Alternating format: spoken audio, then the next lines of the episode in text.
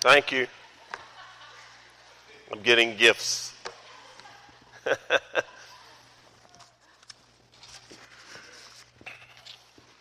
know I'd trip over that. All right, good morning. It's exciting to be together again. If you'll take your Bibles and turn to John 8, John 8, and or your devices.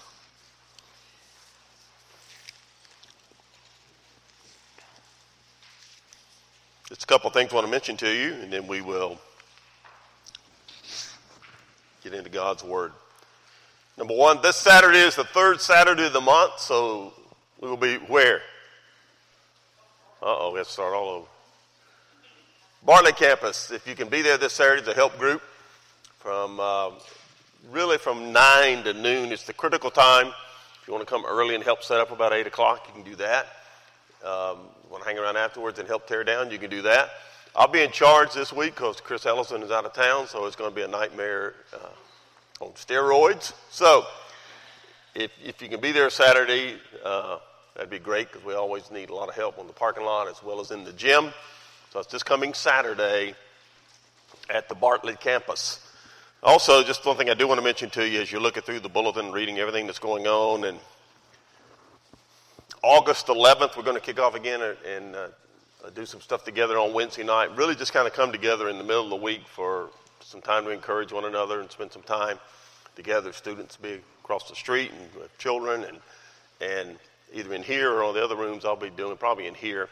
Do, uh, if you want to come and eat, you can do that. And we're getting food from Pink Flamingo and uh, they don't have bad food.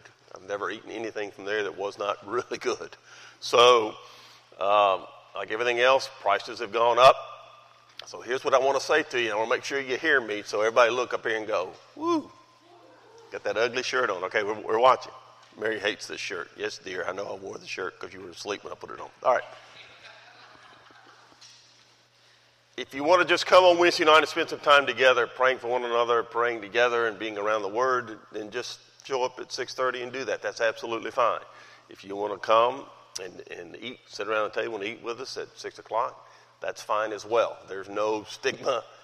It's kind of like wearing masks. If you want to wear a mask, you wear one, and we respect and we love each other. If you don't want to wear one, that's fine as well. We love one another. So if you want to come Wednesday and just spend some time, kind of midweek uh, uh, time together, starting August 11th, and the information's there, how to, to sign up, that kind of thing. You can talk to Rhiannon. She's really the only one knows what's going on. I'm just here. So starting the 11th.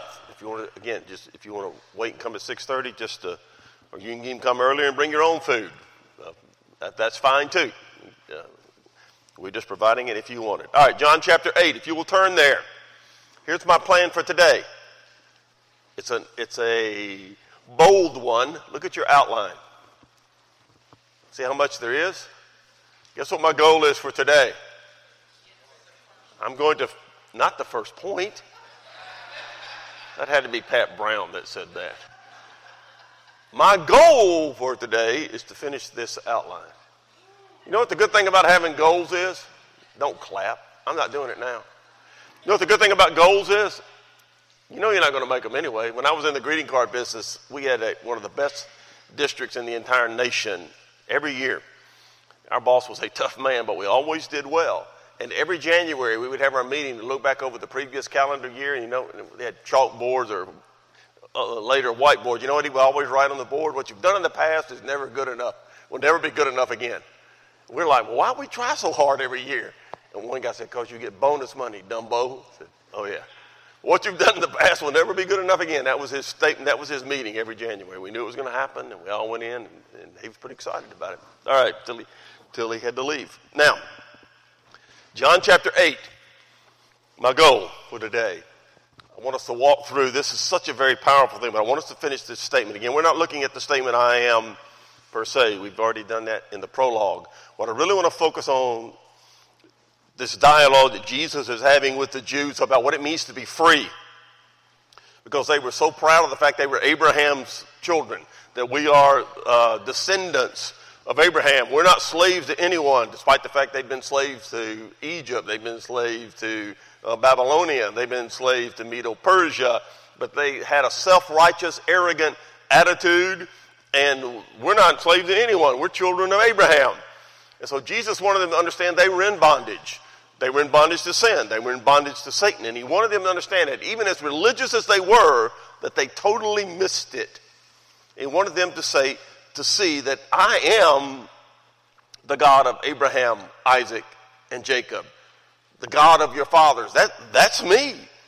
I am God in the flesh. I am the Savior. I am the Messiah. I am the one that Abraham looked forward to. We've talked about that a little bit. So, what we're going to look at today is that Jesus said, Before Abraham was, I am. And you look at number one there, Jesus' promise. There's no death for believers. We're going to look at that oxymoron from a human perspective and see exactly what Jesus was talking about. Because from the Jews' perspective, everything was physical. Everything was temporal. Everything was earthly. They wanted the Messiah to come, overthrow Rome, set up the kingdom on earth, and the Jews would finally rule, as was their right, as the chosen ones, the children of God. All of those things were good, except they missed God. They missed who the Messiah was, what his true mission was. It was to come to redeem spiritually and bring a heavenly, eternal kingdom into the hearts and lives of people. And they, the Jews, were the chosen instrument of God, the children of Israel, to bring that message to the world. And they got so wrapped up in their physical and, and who we are and their self righteousness. And that's the key with the crowd he's talking to today, that they're self righteous.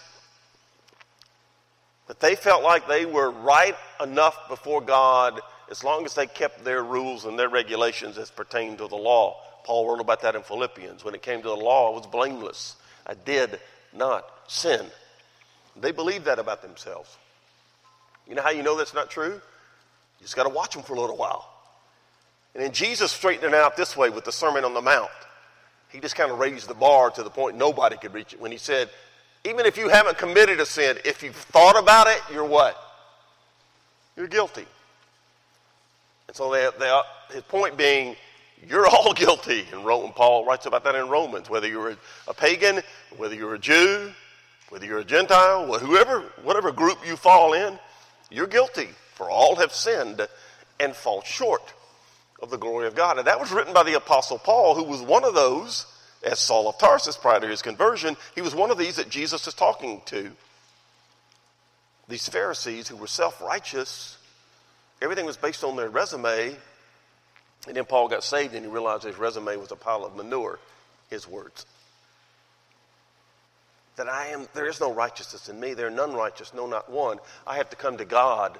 And Jesus said, You come to me, you believe me, you receive me, you accept me, and you don't have to worry about death any longer. I'm going to set you free from that. That's what this dialogue is about. Yes, before Abraham was, I am. I am the eternal God.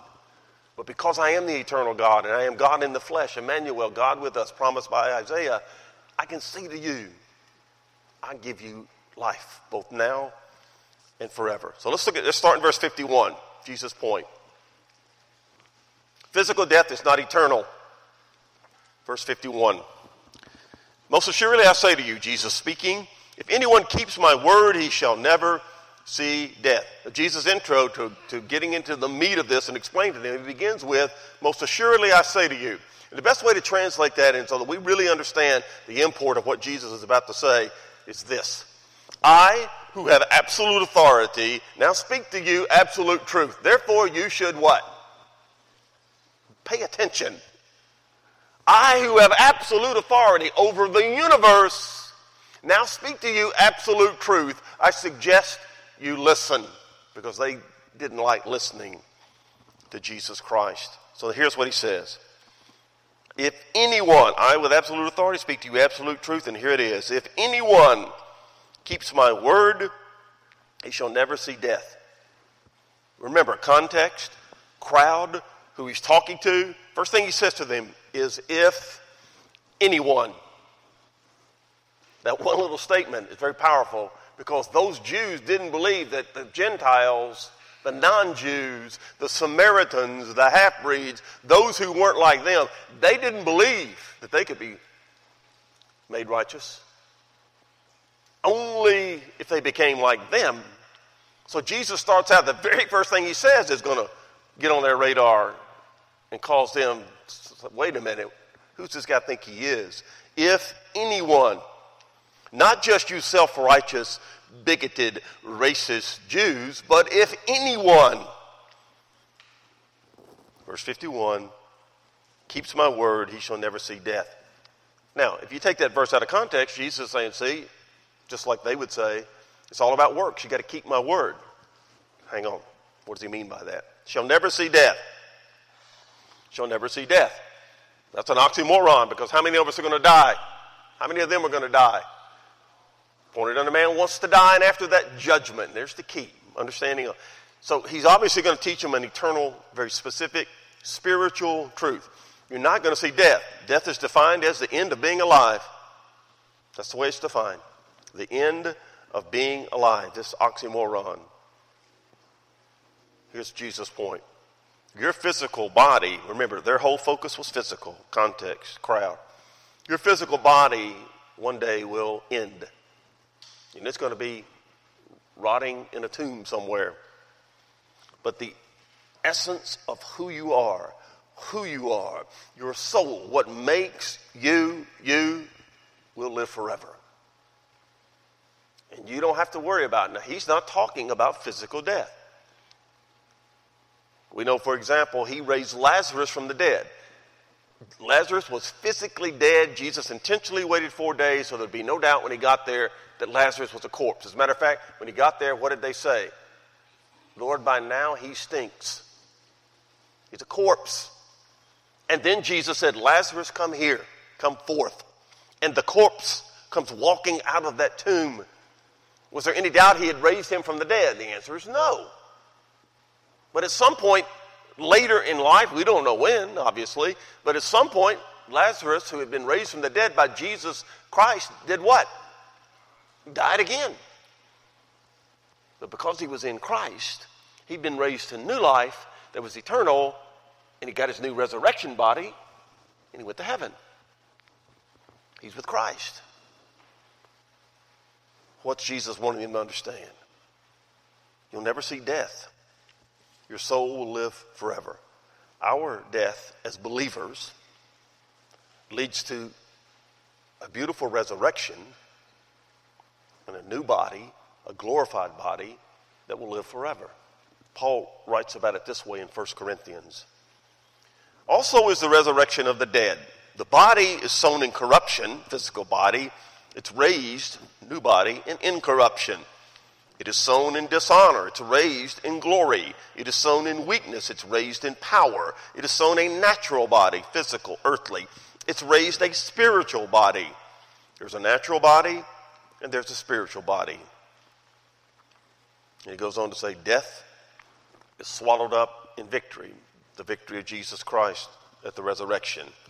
So, what Jesus says here in verse 51, one more time, I say to you, if anyone keeps my word, he shall never see death. The little word never there in Greek is highly emphasized.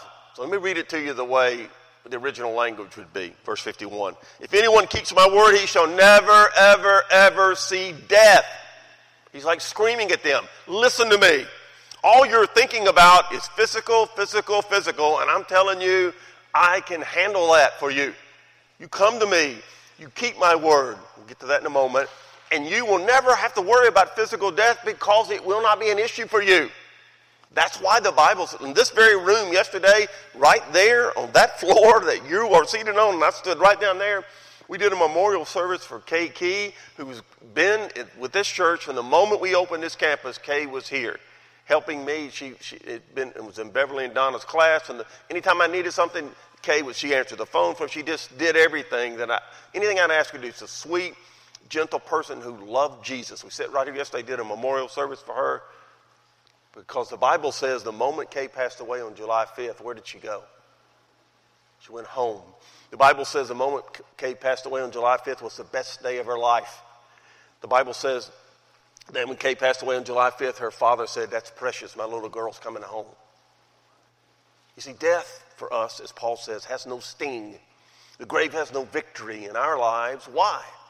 Because we've been set free by Jesus Christ. This very chapter earlier, we saw, he said, if the Son will set you free, you're free indeed. Why? Because he's the truth. These guys lived a lie. They were self righteous. And Jesus said, that doesn't cut it. And no matter how good you are, you're still a sinner. But I can set you free, and death is not an issue for you. So the other thing is physical death is not final. It's not the end. It's not final. Judgment awaits. Quoted Hebrews 9:27. And in Revelation says, "Blessed and holy is the one who shares in the first resurrection or is born again. Over such the second death has no power." Second death, you read Revelation. Well, we'll go back and read all, we're not going to read all those verses. But second death in Revelation is the ultimate destination of those who reject Jesus Christ. It's called the lake of fire. Second death. But the Bible clearly says, we just quoted Revelation, that the second death has no power in the lives of believers. We don't have to worry about the great white throne judgment for non believers because we are his children. And children go home. We're his, he's our father. We'll be judged for our works, but not our destination because we're in Christ. We're born again. Best example in history, in Scripture, is the thief on the cross. Where did Jesus tell him he would be that day? Paradise. Today, you'll be with me, Jesus, in paradise. This was a convicted, heinous criminal who didn't do anything good. He didn't get off the cross and get baptized. He didn't get off the cross and give any money to the church. He didn't get off the cross and do good deeds. He died and went where? To paradise with Jesus. And Jesus set those free that were in hate. We're not getting into all that. We ain't got time.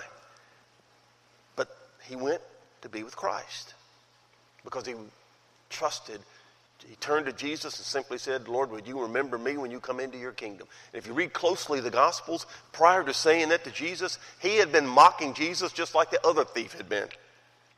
Both were mocking Christ. And then it clicked in his mind this guy is the Messiah, he's the Savior. And he asked him to save him. So it can happen on your deathbed, can it? That's not Jesus' point here. Let's read on. So Jesus has a condition. Verse 51 Keep my word, you'll never see death. And the Jews said to him, Now we know you have a demon. Now we know you have a demon. Abraham is dead, and the prophets. And you say, If anyone keeps my word, he'll never taste death. Keep my word. Now, what does Jesus mean by that? So hang with me. It's very important. When I trust Christ as my Savior, God declares me righteous in Him positionally. I'm born again, I'm His child. He gives to me eternal life. For me, April 19, 1970, I was born again, 51 years ago. At some point in time, not this moment, but it could be today, it could be before I finish this sermon. If I don't make it through, Jerry, you're up. So it could be tomorrow, it could be next year. I could live another 20 years. Or Jesus could come back. Here's the point. He declared me righteous in Christ and he gave me heaven as my inheritance. Why? Because I'm a really good boy? Trust me, at age 16, I wasn't a really good little boy. It's because I trusted what he did at the cross, said, Lord, would you forgive me and save me? And he declared me righteous in Christ and said, You are mine. Jesus said, No one can ever take you out of my hand, and I will be with you always. When I die, I'm going to heaven because I'm in Christ, and that's the only reason. Love the great illustration. Someone is standing at the pearly gates. I hate that illustration when talk about the Peter doing that, but just bear with me for a moment. He said, Why am I going to let you in? Jesus was standing and said, Because I'm with him. You get in because you're in Christ. That's it. No other reason. Now, practically, I've been living 51 years as a Christian. Have I always pleased God? Let me answer that for you. No. There are times when I really displeased my Father. I know that. He knows that. And he convicts me, chastens me, disciplines me. So here's what he's saying. You read it throughout Scripture and you study it, but let me sum it up for you. Number one, When he says, keep my word, here's what he means. Number one, hear it. Read Revelation. He who has ears to hear, let him hear. Or, in other words, something I'm very weak at, listen. Listen. When your wife says something, listen. Listen to people. Here's what Jesus is saying Hear my word. Listen to what I've got to say. Figure out that it applies to you when I say these things. That's number one. Number two, believe it. Put your faith in it. When Jesus said, I'm the way, the truth, and the life, no one comes to the Father but by me, what does he mean by that? Listen. He means I'm the only way you'll ever enter, into the presence of God and know him as Father is if you come to him through me. Not by your religion, Jews, not by your, some other way, whatever your philosophy of life or belief system. He says the only way you're ever going to know the eternal God who is real, the great I am, which by the way I am, the only way you're ever going to know him is you've got to come through me. You, you hear that? Listen. Secondly, you believe it, that it's the truth, and that it applies to you. That Jesus died I, I love the way it was illustrated to me when the guy that led me to Christ. I don't know how I can still remember that as long ago as it was. But he said when John 3.16 says, For God so loved the world, just insert your name in there. For God so loved you, Randy Lockley. And man, it was just like, wow. Because I'd grown up in church. But when I, I mean, I was to church every Sunday. My mom made us go. That you could walk, you, you jumped our back fence, you were on the church property. So we didn't have an excuse like I don't have a ride. I played basketball back there seven days a week, so you, know, you could walk to church. We were there every Sunday, but no one ever explained the gospel to me. No one ever said, this, I was terrified of God. And then someone explained it to me. That guy set me down and said, He died for you. He died for the things you do wrong. He died for your sin. The ones you haven't even committed yet that you're going to commit over your lifetime. He died for every one of them because He loves you. And He wants to save you from the wrath to come. I hear it listen. I believe that it applies to me personally, not to everybody else. I'm good. I'm good. You've heard me talk about uh, my siblings, my older brother, agnostic, he doesn't know what he believes. And my younger brother, his, his philosophy of life is me and God got our own thing going on. It's a great country song, but it, ain't, it don't cut it with God, philosophy of life. So Jesus says, this is who I am. I hear it. I believe that it applies to me. And I place my faith in it. And He declares me righteous in Christ. And then He says, Now, Randy, you obey my word. Obey my word. That's the hard part. Living it out. Obedience. You go through the Bible and you look at examples of faith. Inexorably, Every single time, here's what you're going to find Abraham believed God or exercised faith, and it was counted to him as righteousness. God declared him righteous. And what was the first thing Abraham did?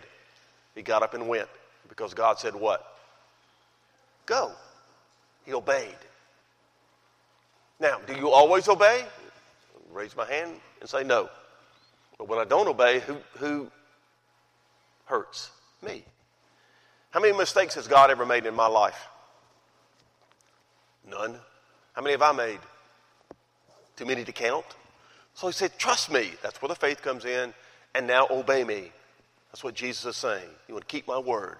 Trust me that I, with absolute authority, speak, absolute authority, speak to you absolute truth. Believe it. Intellectually, that's true. I surrender to it. That's what faith is. I surrender to it. I believe it. Same word in Greek, pistis. Now, once a noun, one noun, once a verb. Believe, faith. I believe it, and then I act on it. I obey it. Keep my word. Someone said, and I don't know who it is, but talked about it, explained it this way. James 122, Chris Ellison's favorite verse is what, Rhett?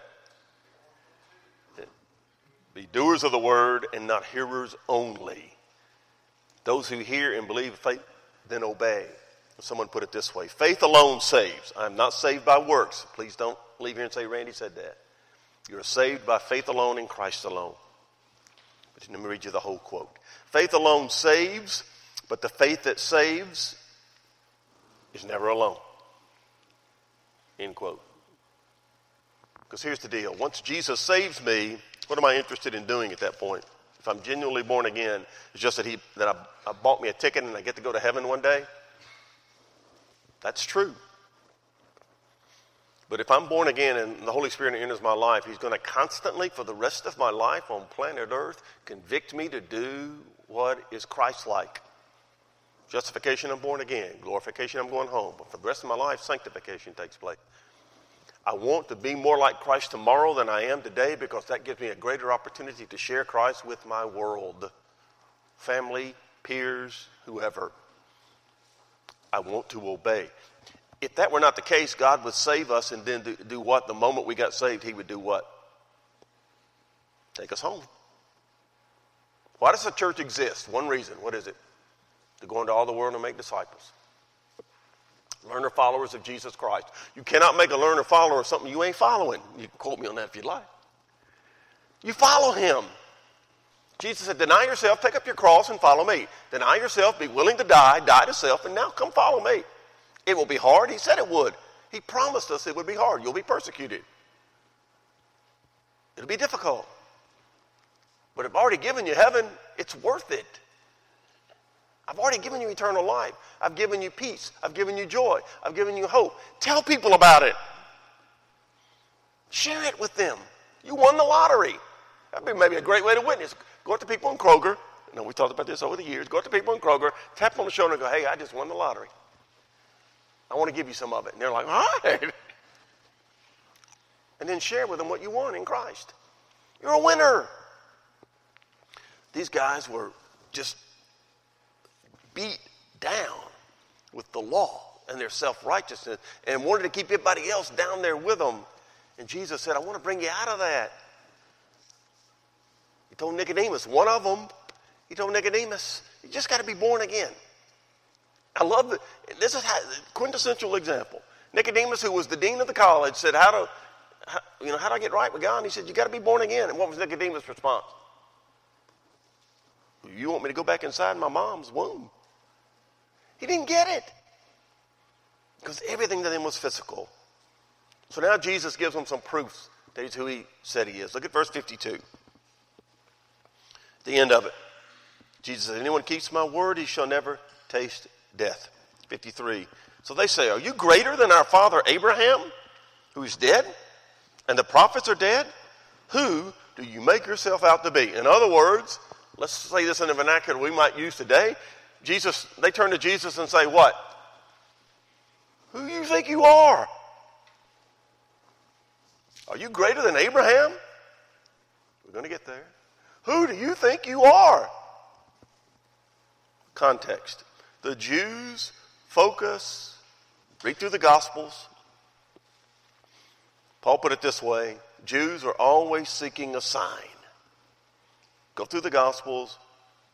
The Jews' focus was always on the physical. Even that illustration a moment ago about Nicodemus.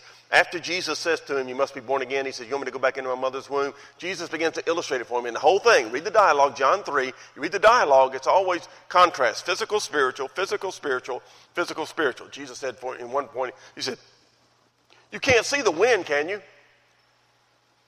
Well, no. Can you see the result of the wind? Sure, you can. It's there. The result you see, you can't see the Holy Spirit in, in you. You can't see the Holy Spirit in our midst, but He's here. What you can see is how it's manifested in our individual lives and in our corporate life as the church. They still didn't get it. Their focus was always physical. Physical death here. That's what Jesus is dealing with. So, verse 53, they they don't have an answer to Jesus. So the old ploy is when you don't have an answer to the message, what do you do? You attack the messenger. Who do you think you are? And in Greek, by the way, this verse 53 in the original language is very aggressive, very antagonistic. They're like getting in his face, for lack of a better term, and saying, Who do you think you are to talk to us like this? We're children of Abraham. Who do you make yourself out to be? Look at verse 52 one more time. Now we know you have a demon. Talked about this last week. Now, one, you're making yourself greater than Abraham. You've got to be possessed by a demon to be doing that. Now, Jesus' response, verse 54. Jesus answered, If I honor myself, my honor is nothing. It is my Father who honors me, of whom you say, He's your God. Yet you have not known him, but I know him. And if I say I do not know him, I shall be a liar like you. But I do know him, and I keep his word. So here's Jesus' answer to their attack Who do you think you are? Number one, here's Jesus' first proof who he is. I have the honor of God the Father. Jesus says to them, self glorification, if I honor myself, that doesn't mean anything as a human being. Self glorification is not meaning anything in the eyes of God like you have. But God the Father honors me. And that's the honor that I am looking for. You say that's the honor you're looking for as a Jew, as a Pharisee, as a scribe, as a righteous Jew. You say you love God the Father and you want his honor. But really, what you want is self glorification, self righteousness, and you want all the people to follow you and be like you. I said, The Father honors me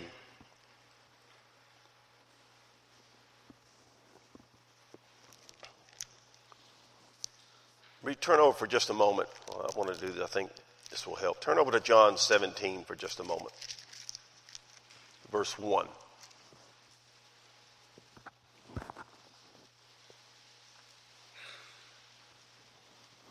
So Jesus said, The Father honors me or glorifies me as I do him. When you get to John 17, this is the end of the upper room discourse. Jesus is going to begin to pray as he's leaving the upper room to go to Gethsemane, to go to the cross. He's with the 11. They're going to carry on after he's gone. He's given them the great principles of the kingdom after he's gone. Look how he prays. John 17. Jesus spoke these words. He lifted up his eyes to heaven and he said, Father, the hour has come. Glorify your Son, that your Son also may glorify you, as you have given him, the Son, authority over all flesh that he may that he should give eternal life to as many as you've given him. And this is the eternal life, that they may know you, the only true God, and Jesus Christ, whom you have sent. I have glorified you on the earth. I've finished the work which you've given me to do. And now, O Father, glorify me together with yourself. I, I absolutely love verse 5. I love to just meditate on this verse.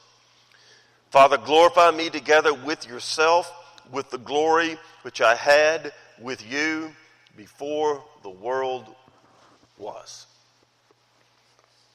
He said, This is the great eternal plan of redemption that we laid out before there was even a human race. The hour has come. This was agony for Jesus. You've read the story in Gethsemane. He's sweating blood. And the agony was that the Father was going to turn his back on the Son, and Jesus cries from the cross, My God, my God, why have you forsaken me? Go through the Gospels. Every time Jesus addresses God, what does he call him? Father, except that one time. My God, my God. He'd never known being forsaken. They'd always been one. One God. But he was the one mediator between God and men, Christ Jesus. That's how much he loves me. And he's willing to do that. John Walvoord, in his great commentary on this passage, says this, what we're looking at. When accused, Jesus did not seek to justify himself. He committed his case to the heavenly judge, knowing that even if people judge the Son falsely, the Father will reverse their verdict and vindicate him. While we're in John 17, flip back to John 12 for just a moment. John 12, verse 23.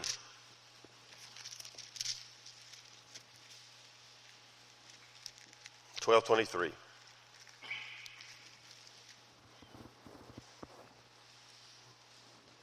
Just talking about the hour. Jesus answered them, 1223, saying, The hour has come that the Son of Man should be glorified, honored as God. Most assuredly, I say to you, there it is again, I with absolute authority speak to you absolute truth. Most assuredly, I say to you, unless a grain of wheat falls to the ground and dies, it remains alone. But if it dies, it produces much grain. He who loves his life will lose it. He who hates his life in this world will keep it for eternal life. If anyone serves me, let him follow me. And where I, am, where I am, there with my servants will be also. If anyone serves me, him my Father will honor. Now go back to John 8. Here's what Jesus is saying You do with me as you will. The Father knows and will honor me. And if you want to be honored by the Father, you're going to have to follow me. That's what we do. In Acts chapter 3, the Bible says this When Peter saw it, he responded to the people Men of Israel, why do you marvel at this, or why look so intently at us, as though by our own power or godliness we had made this man walk? They had healed a man. The God of Abraham, Isaac, and Jacob, the God of our fathers, glorified his servant Jesus, whom you delivered up and denied in the presence of Pilate when he was determined to let him go. Even though the Roman pagan, Pilate, wanted to let him go, Peter is saying to those Jews there, Jerusalem, you delivered up the Son of God, the Messiah, to be crucified. God honored him despite your dishonor of him. Now back to John 8, verse 54. Jesus, if I honor myself, my honor is nothing. It is my Father who honors me, of whom you say he's your God, yet you have not known him, but I know him. If I say I don't know him, I'll be a liar like you, but I do know him, and I keep his word. Verse 55, when Jesus says to them, You've not known God, here's what he means, or in the original language, here's what it means. There's like four different words that are used for know in the New Testament. This one means not just intellectually know something, but it means experientially know. We talked about earlier, like I could be told something, then I decided it applies to me, and then I experience it by faith. What Jesus is saying to them is, You know about God, you know the law backwards and forwards. You know the Psalms, you've got them all memorized. You know the scriptures. What you don't know is you have not had an experience with the God of the scriptures. You simply know them as your tool to beat these people down. Read Matthew 23. It's exactly what he tells them. You've not experienced God. You just know about him. But then look at the next thing he says, verse 55. You've not known him. What's the very next word? But I, Jesus, know him. I'm not just a guy from Nazareth that you don't like. I know God. I know the Father. And the Greek word here for know is inherently and intuitively and in every way you can know something, I know the Father in essence and in nature, I am God. I know the Father. Intimately know Him. And notice how Jesus puts it I can't deny the Father if I wanted to. Because if I did, I'd be a liar like you. That's pretty powerful stuff. He's speaking to these people, these guys, the religious leaders of the Jewish nation of Israel. He's saying, I can't deny God because if I did, I'd be like you. I'd be a liar. You don't know him. You just say that you do. Unlike you, I keep his word. It's important to me. We just read over in John 17 in that great high priestly prayer. Jesus said, Father, glorify me with the glory we had which before the world began. And right before that, he said, I've done everything you sent me to do. And constantly, as you go through the gospel, you hear Jesus praying. He's always praying, I want to do the Father's will. I want to do the Father's will. When he taught us how to pray, what did he say? Our Father which art in heaven, hallowed be your name. Your kingdom come, your We're all going to memorize the Lord's Prayer. Your will be done. That's the essence of prayer. I'm here, Father, to honor you, and I'm here, Father, to do your will. Jesus says, as he gets ready to leave, as he closes out his ministry, he says, I've done that. I've done that. I did everything you sent me to do, Father. Now you glorify me as I die, as I come back from the dead, and I'll glorify you, and then the entire world will see. Earlier in his ministry, Jesus has said this When you lift me up, I will draw all men unto me. When he said, I'm the resurrection and the life at the raising of Lazarus from the dead, he said, I'm the resurrection and the life. He who lives and believes me, though he may die physically like Lazarus, yet he will live. He who lives and believes in me will never die. What's the very next thing he said? Anybody remember? Do you rem- believe this? Do you believe this? You see, Jesus has been raised up. To this day, 2,000 years later, he is still the most talked about, controversial figure that has ever walked planet Earth. By the way, he said that's the way it would be, didn't he? Think about it in your own family. Are there people in your family that don't believe like you do? I have relatives that don't talk to me because they, they disagree with what I believe. Jesus said, I came to bring a sword. You're going to have to hate your father and mother. What he meant was, you, are you going to follow me or not? Am I, am I going to be your priority or not? Believe my word, keep it, obey it. Intimately, I know the Father. I can't deny him. I know him. Now it's really going to get testy for him. Look at verse 56. Jesus' first proof is I have the honor of God your Father. You call him your Father, but also have the honor of Abraham your Father. Uh oh. Now he started meddling, is what they're thinking. Verse 56. Your father Abraham rejoiced to see my day, and he saw it, and he was glad. The Jews said to him, You're not yet 50 years old, and you've seen Abraham? Pause there for a moment. What I've been telling you repeatedly today, their only focus was what? Physical, physical, physical, earthly. You're not 50 years old, you know you knew Abraham. That's not possible. They still miss it, don't they? You're not even 50. How could you possibly know Abraham? And in that great verse, 58, Jesus said to them, I, with absolute authority, speak to you absolute truth. Before Abraham was, I am. Remember, they're Jewish, they're Jewish scholars, they're Jewish experts in the law. You think they knew the book of Exodus? You better believe they knew it. And when Jesus said, Before Abraham was, I am, they immediately hearkened to Exodus 3.14 as we would know it, where God told Moses, That's my name. I am that I am. You just tell them, I am's going to set them free. What's Jesus saying in John chapter 8? I am is going to set you free if you'll let him. I am. That's the absolute truth. I have honor of Abraham your father. Look back at verse 56. It's such a cool verse. Your father Abraham rejoiced to see my day, and he saw it and he was glad. They're like, What? What are you talking about? Abraham, remember they're Jews, they're scholars. Abraham was a god to them.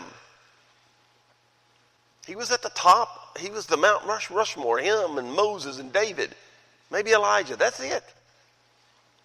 You're telling us Abraham looked forward to your day? Look how Jesus put it. He saw it and he was glad. The father of all Israel, the one who would bless all the nations, including the Gentiles, he knew about the coming day of the Messiah. Paul says in Galatians, God preached the gospel to Abraham. He got to see it. How God did it, I don't know. He looked forward to it. What do you think Abraham and Isaac talked about as they're walking up Mount Moriah? So he, he's going to kill him. And Abraham, Isaac's whole life growing up, what do you think Abraham had talked to him about? Son, you're the heir. You're the most significant guy on planet Earth after I'm gone. Isaac, and then God, oh, well, we're going up top of this mountain and I got to kill you such a powerful picture of faith because Hebrews tells us Abraham believed God was going to, he was going to slice Isaac's throat, sacrifice him on the altar, and he was going to die, and God was going to bring him back from the dead. Why? Because God said Isaac is the one. God is either truth or he's not. Abraham believed. Now, back to John 8. These people worshiped Abraham. Jesus said, You call Abraham your father. He looked forward to my day. What do you think about it? You know what they're thinking? We're going to kill you. That's what they're thinking. We got to get rid of you. you. You're a troublemaker. What are you talking about? Your father looked forward to my day. Remember, they're Old Testament experts, and yet they missed every messianic prophecy. There were hundreds of them pictures, types, and prophecies. Every king, every prophet, every sacrifice, every ritual, the temple, the tabernacle. Just read through the Old Testament. It's all shadows, pictures, and prophecies of Jesus Christ. Verse 56, one more time. Your father Abraham rejoiced to see my day. You know what it means in Greek? The word rejoiced? It's kind of a cool word. It means he jumped for joy. He jumped for joy because God gave him the great covenant. Unconditional covenant, Abraham. I will, I will, I will. Abraham was asleep when God cut the covenant. I will, I will, I will. I'm going to give you a seed, Abraham. And through that seed, all the nations of the earth are going to be blessed. You're not going to do anything, Abraham, except have a son. He even got that wrong. Abraham even messed that up. God had to straighten that out. But he did. You know why God straightened it out and didn't start over? Because he made Abraham a promise. God keeps his word. No, it's not Ishmael, Abraham. It's Sarah and her son. Oh, Lord, we're 100 years old. We can't have any kids. Did I tell you, Isaac, you were going to have, uh, Abraham, you were going to have a son? You are, and his name is Isaac. You know what Isaac means in Hebrew? Laughter. Because that was Abraham and Sarah's response when God said, You're going to have a child. And they laughed, just like we would. God came to me and said, You're going to have a child. I'll be, No, I don't believe that's going to happen, Lord. God keeps his word. Abraham jumped for joy because God was allowing him to be the instrument through whom he was going to bring the seed. By the way, go back to Genesis 3:15. What did God say to Satan in Genesis 3:15 after original sin? The seed of the woman is going to come and it will crush your head. And by the way, that's what happened the day Jesus rose from the dead, fulfilled that prophecy. He crushed Satan's head, defeated him when he rose from the dead. God keeps his word. Pictured in his offering of Isaac. Abraham honors me, but you want to kill me. Verse 57. The Jews said to him, You're not yet 50 years old, and you've seen Abraham? Still don't get it. Still focus on the physical and in that great claim. I'm going to read to you a passage that's familiar to you. Just listen closely. From Hebrews chapter 11, what we call the Hall of Faith. Just listen to the words. Lists all these people, and it talks about all the others, and doesn't even mention them by name. Old Testament martyrs. It said, These all died in faith not having received the promises, but having seen them afar off, they were assured of them. Number one, they embraced them. Number two, and confessed, agreed. Number three, that they were strangers and pilgrims on the earth. It's exactly what Jesus is talking about aside. Hear my word, believe my word, obey my word. Confess means agree. I agree, God, that that's true. That's for me.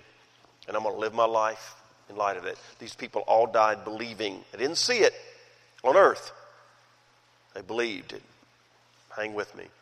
For those who say such things, back to Hebrews, declare plainly they seek a homeland. And truly, if they had called to mind that country from which they had come out, they would have had opportunity to return. But now they desire a better, that is, a heavenly country. Therefore, God is not ashamed to be called their God, for he has prepared a city for them.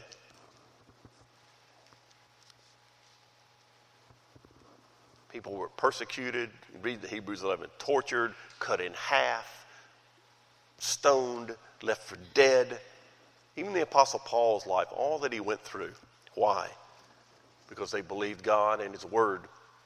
What Jesus is trying to explain to them in John 8 is you've got to believe I am and trust my Word And it will change how you live your life because you'll be living one of my favorite phrases, and God taught me years ago as a young, probably been on staff a year and met with this guy, and we've talked about it. The idea of eternal perspective in everything you do.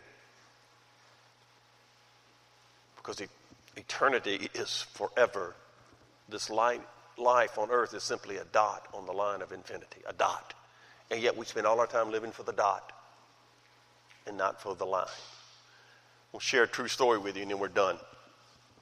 I'm going to finish early. I don't want this become a habit. I finished the outline and I finished early. I'm so proud of myself. There is a.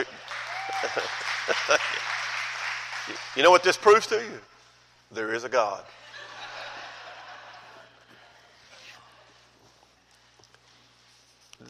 The New Hebrides Islands had no Christian influence before John Williams and James Harris from the London Missionary Society went there in 1839. The New Hebrides Islands. They landed there in 1839. Less than five minutes later, both missionaries were killed and eaten by cannibals. They weren't there five minutes. 18 years later, Pastor John Paton, 32, year, 32 years old, he sensed God's call to return to these people with the gospel. Same place, New Hebrides. But some objected. Paton wrote, Amongst many who sought to deter me was one dear old Christian gentleman whose crowning argument always was, The cannibals, you'll be eaten by cannibals. To this, Paton responded, Mr. Dixon, you are advanced in years now, and your own prospect is soon to be laid in the grave, there to be eaten by worms. I confess to you that if I can but live and die serving and honoring the Lord Jesus, it will make no difference to me whether I'm eaten by cannibals or by worms. And in the great day, my res- in that great day, my resurrection body will rise as fair as yours in the likeness of our risen Redeemer. John Paton wrote that in his autobiography. Christians live for the line, not the dot. We have an eternal perspective on life. And therefore, death is not an issue for us because Jesus is the great I am. Let's pray.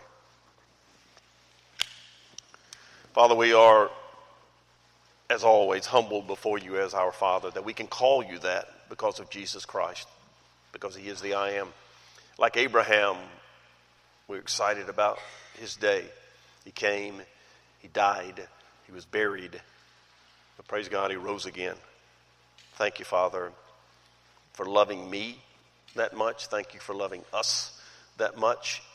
And may we lovingly, respectfully, and gently tell people about that Jesus because most people don't know him that way. They've gotten a misunderstanding somewhere along the line. A lot of times, church has been at fault for that, preachers have been at fault for that. Help us as individual believers, ambassadors for Christ, lovingly share who he is. And we pray in his name. Amen. Please stand as we close out our time together.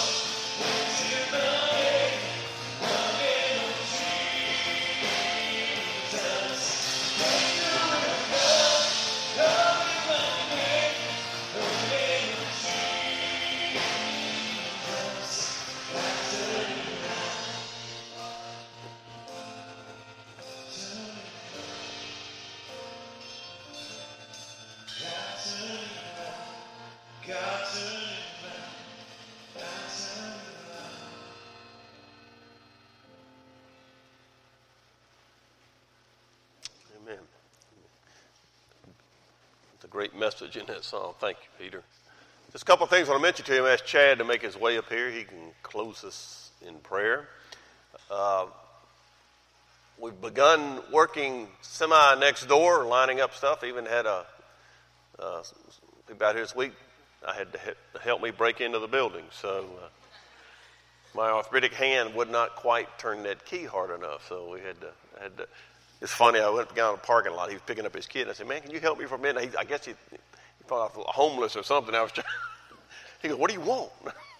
I said, "I need you to pull on this door so I can get this key to work." And he said, "Oh, okay, I can do that for you." So we're excited that uh, God is. We're finally getting there. We're beginning to do things, and uh, as I said last week, keep praying for poor old Steve Nance trying to coordinate all this. It's a lot of work, and uh, you keep praying. We're excited about what God's gonna, how we're going to use that building.